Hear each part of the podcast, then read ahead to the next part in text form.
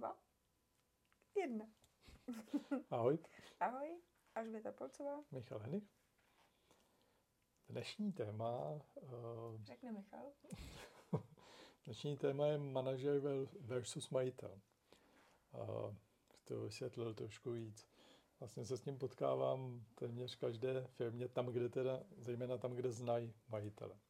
Někdy ten majitel je přímo přítomen v té firmě, někdy je tam jako majitel a někdy je tam jako majitel i manažer. Takže to je prostě taková dvoujediná... No a někdy je to ještě technický ředitel a nejlepší svářeč a všechno dohromady. Jo? Takže někdy to není dvoujediná role, ale někdy těch rolí tam má klidně víc. Ale to je jedno, to je možná zase téma na někdy na jindy. Ale mě hlavně o to, že si myslím, že z principu prostě majitel a manažer jsou opravdu dvě odlišné role a že dost často jdou proti sobě. Tak o tom jsem chtěl dneska trošku popovídat. Hezky jste téma. No a teď si nebudeme představovat malou firmu o 5, 10 ani 20 lidech, ale budeme si představovat fakt velkou firmu. Velkou v českých podmínkách, takže něco řádově 200, 300, 400 lidí, něco takového. A představujeme si, že má jednoho ideálně, ať odbouráme ještě dohady mezi různýma majitelema. A tak máme jednoho majitele a ten má pod sebou nějaký manažery. A ty, které jako bychom mohli poznat, nebo co je role toho majitele a co je role těch manažerů? No za mě role toho majitele je, že ten majitel, to je ten, co založil tu firmu. Což ještě teda neznamená, ku podivu, že mu ta firma patří. Ale nicméně založil ji za nějakým účelem.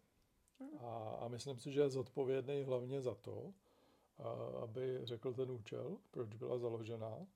A když teda budu úplně konkrétní, tak většinou ten účel je prostě vydělat rychle může být řádově v letech nějaký peníze a pak to zavřít klidně, naprosto legitimní, ale dost často je to spíš nějaká dlouhodobá udržitelnost té firmy a s tím spojený něco, co řeší těm zákazníkům, prostě nějaká výhoda. Vzniknou sem, protože jsem nejlepší v tomhle a v tomhle.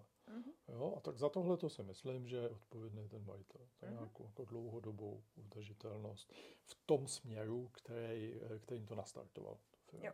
Jo, mám ještě ráda, když se u tohohle říká, že právě jako ten majitel má pojmenovat vlastně tu výhodu, co té společnosti nese.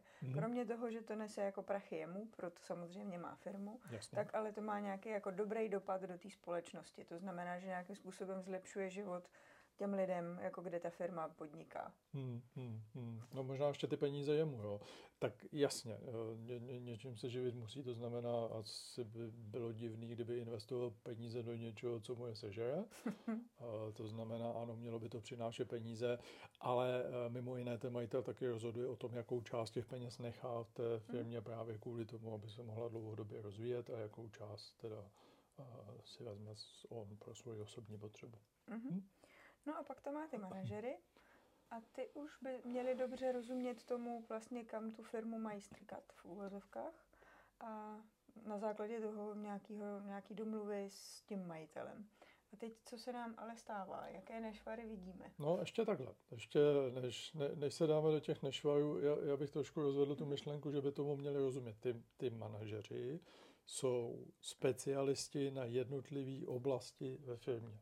To znamená, pokud je to finanční ředitel, tak za ideálního stavu je to ten, který nejvíc rozumí tomu, jak to udělat, aby tam ty peníze nějak tekly za té konstelace. Když je to obchodní ředitel, tak to je ten největší odborník na obchod.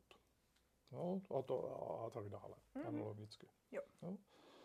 No, a ty nešvary. Tak asi jako úplně obecně, co se dá pozorovat je, že je jasný, kam ta firma má dlouhodobě směřovat, to majitel řekl to těm svým nejdůležitějším manažerům, baví se s nima o tom a teďka jeden den se jako vyspí, měl dobrou sprchu a napadl ho super nápad a teďka přijde s tím na nějakou nejbližší poradu nebo jim to hnedka zavolá po tom, co se usuší, že jako teď to bude takhle. Místo holínek vyrábíme zavlažovací stroje. Třeba. 3, 2, 1, teď. Jo. Ano, to je poměrně častý. Nešvar mění se směr. Ale jako úplně. No, může to být až takhle radikálně, ale ono, i když to vypadá, že to je jenom kousíček vedle, tak ono to může mít dost často velmi radikální dopad do firmy. To, co vidím teďka hodně často, že firma ať dělá, co dělá, tak pojala poslední rok podezření, že dobrý bude taky prodávat i soláry. Mm-hmm, jo, to je, ano. Jo? No, jenomže prodávat soláry, ať už si vezmeme cokoliv příbuznýho, je prostě jako úplně jiný biznis, než třeba vyrábět rozvaděče. No, no, obojí je to o elektrice, ale bohužel to chce jinou sadu dovedností, je to jiný trh, jiná konkurence, je to prostě jako úplně něco jiného. Byť to obojí používá rozvaděče. No a tady u toho je vlastně asi jako fajn si všimnout z toho, že jako občas si ty majitelé platí manažery, velmi schopný a dobrý, který tomu rozumějí, který dávají poměrně dobrý a relevantní rady a vedou tu firmu tím směrem, jak se dohodli. Ale ten majitel jako si říká, no ale já je poslouchat nebudu a pak si to jako dělá nějak sám, anebo jim dává, nechci říct příkazy, tak to není dobrý slovo, ale prostě rozhodne asi tak, že to budou dělat úplně jinak. Ale to je fakt jako úplně postavený na hlavu. Představ si, že dáváš peníze, ale jako fakt velký peníze manažerům kvůli tomu, aby ti to dobře vedli a pak nic toho neposloucháš. No. No, ale tak to skutečně je. No. Já si teda myslím, zase bychom jako v žádném případě to neznamená, že nějak hážeme špínu na ty majitele. Za mě. No, to, za mě to dost často dělají kvůli tomu, že prostě jako až příliš přebírají odpovědnost. Jo? Že právě kvůli tomu, že si pořídili tu firmu a cítí ten závazek vůči lidem, kteří tam zaměstnávají, no tak prostě dělají takovýhle rozhodnutí, protože si myslí, že ty rozhodnutí mají být na nich. Jo. A já mám dojem, ještě bych k tomu přidala, že vlastně mají pocit, že oni tomu nejlépe rozumějí, protože jako vlastně mají informace ze všech těch jednotlivých odvětví, které se jako scházejí u něj. Což je pravda, to oni se scházejí u něj. Ano. No, nicméně jako čert tkví v detailu, že? Tak. Jo. A myslím si, že jako dobrý příklad toho, že se tohle děje, si můžeme všimnout třeba, že je úplně jasný, že třeba nějaký kandidát na prezidenta, třeba, je jasný, že jde nějakým směrem, má to jako s tím týmem vydiskutovaný, a pak někde ale řekne něco, protože si myslí, že to je jako dobrý říct. Jde to vlastně úplně proti té strategii, kterou si spolu vymysleli, za kterou zaplatil strašný prachy. A teďka je to průser jako pro všechny, že jo? A to samé si myslím, že se děje v těch někdy, že se v těch firmách děje a není to úplně jako, nemusíme proto chodit asi daleko. Jo.